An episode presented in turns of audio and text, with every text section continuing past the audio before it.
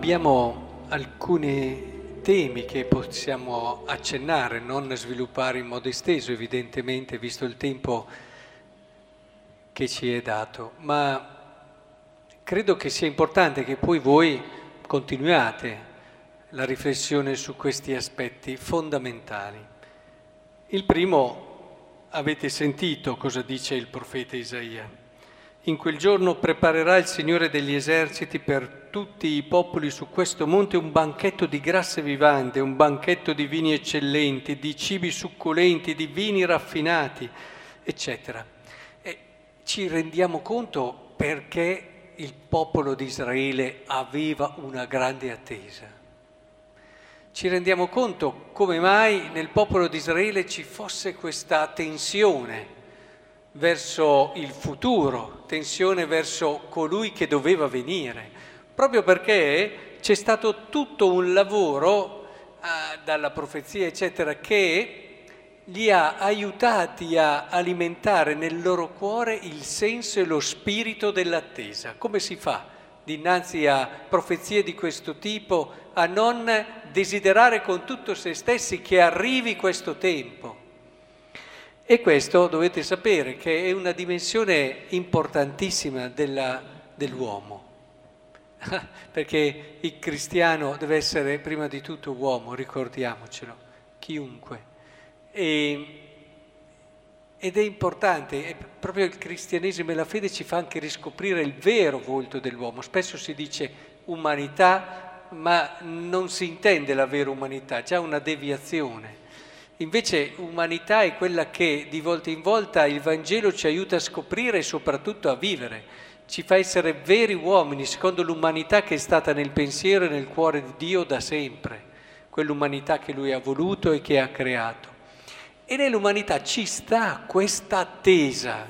Quando una persona non ha più attese,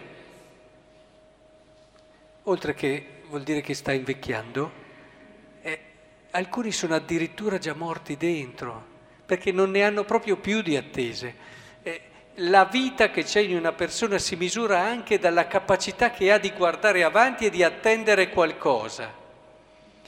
E infatti quando si pensa ai giovani dici carichi di vitalità e di vita, anche se i giovani d'oggi non sono sempre così, a dire la verità. Eh? Le passioni tristi le hanno definite alcuni studiosi pensando ai giovani, i giovani dalle passioni tristi. Eh, però eh, diciamo che l'età giovanile tende a spingerti in avanti, a guardare in avanti, a riempire il tuo cuore di attesa. Ecco, il Vangelo ci aiuta a mantenere una dimensione profondamente umana molto viva e vera nella nostra esistenza. Più entriamo nel cuore del Vangelo, più il nostro cuore si riempie di attesa e quindi non c'è più un tendere al paradiso quasi con timore, no? E allora questo influisce tutta la nostra vita etica, la nostra vita morale, dove ci comportiamo bene più per timore o comunque per senso eh, quasi di un moralismo che ci costringe a fare per tanti altri motivi o incapacità noi di accettare i nostri limiti o il bisogno di sentirsi a posto con se stesso. Insomma, adesso è inutile elencare tutte le cose, ognuno ha il suo ma proprio perché c'è un'attesa dentro, un guardare avanti, un proiettarsi verso un futuro che ancora oggi possiamo avere 20, 30, 40, 70, 80 anni, può essere vivo in noi. Quando gli occhi sono carichi di attesa, c'è molto Vangelo nel cuore di quella persona e c'è molta umanità sana. E la seconda cosa su cui volevo soffermarmi oggi è quello che ci fa capire, una delle tante cose che il Vangelo di oggi ci fa capire. Gesù ha voluto prendere quello che c'era, no? I pani e i pesci. Poteva anche fare dal nulla le cose, no, ha voluto prendere i pani e i pesci. Però entriamo un attimo. Quei pani e i pesci erano il cibo, l'unico cibo che queste persone avevano no? quei pochi apostoli che avevano portato con sé, più previdenti di altri, più attenti, magari con più possibilità, oppure avevano lavorato e se l'ero procurato. E, e allora la tentazione può essere, ma e dopo io cosa mangio? se sono gli unici pesci e pani che ho per mangiare io, se li do in mano a Gesù poi io non li mangio più perché si comincia a distribuirli tra tanta gente. E badate bene che questa è una riflessione che tanti di noi fanno. E io cosa faccio dopo e come faccio io dopo? Intanto dobbiamo pensare che quelle che sono le nostre povertà quando vanno nelle mani di Dio eh, succedono quando, ma cosa possiamo fare noi? Cosa possiamo fare? Comincia.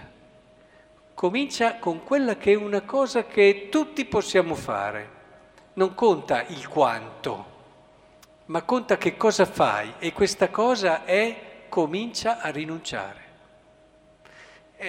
per, non un rinunciare per se stesso, ma per. Cioè comincia a toglierti qualcosa di tuo a cui tieni, a cui sei attaccato, te la togli per darla. Guardate che questo è una cosa che quando le metti, queste rinunce, nelle mani di Cristo, l'avete visto, succedono i miracoli.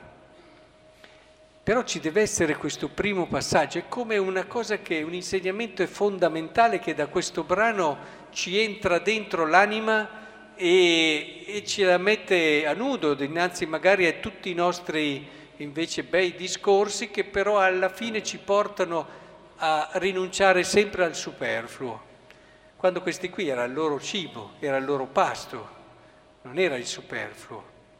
E quindi imparare a rinunciare, a perdere qualcosa a cui tieni, per dar qualcosa a un altro, per far gioire un altro, per condividere con un altro, messo, attenzione, importantissimo questo passaggio, messo nelle mani di Gesù, ci apre davvero ad un mondo nuovo. Ecco allora che in questo spirito la speranza, l'attesa aumenta.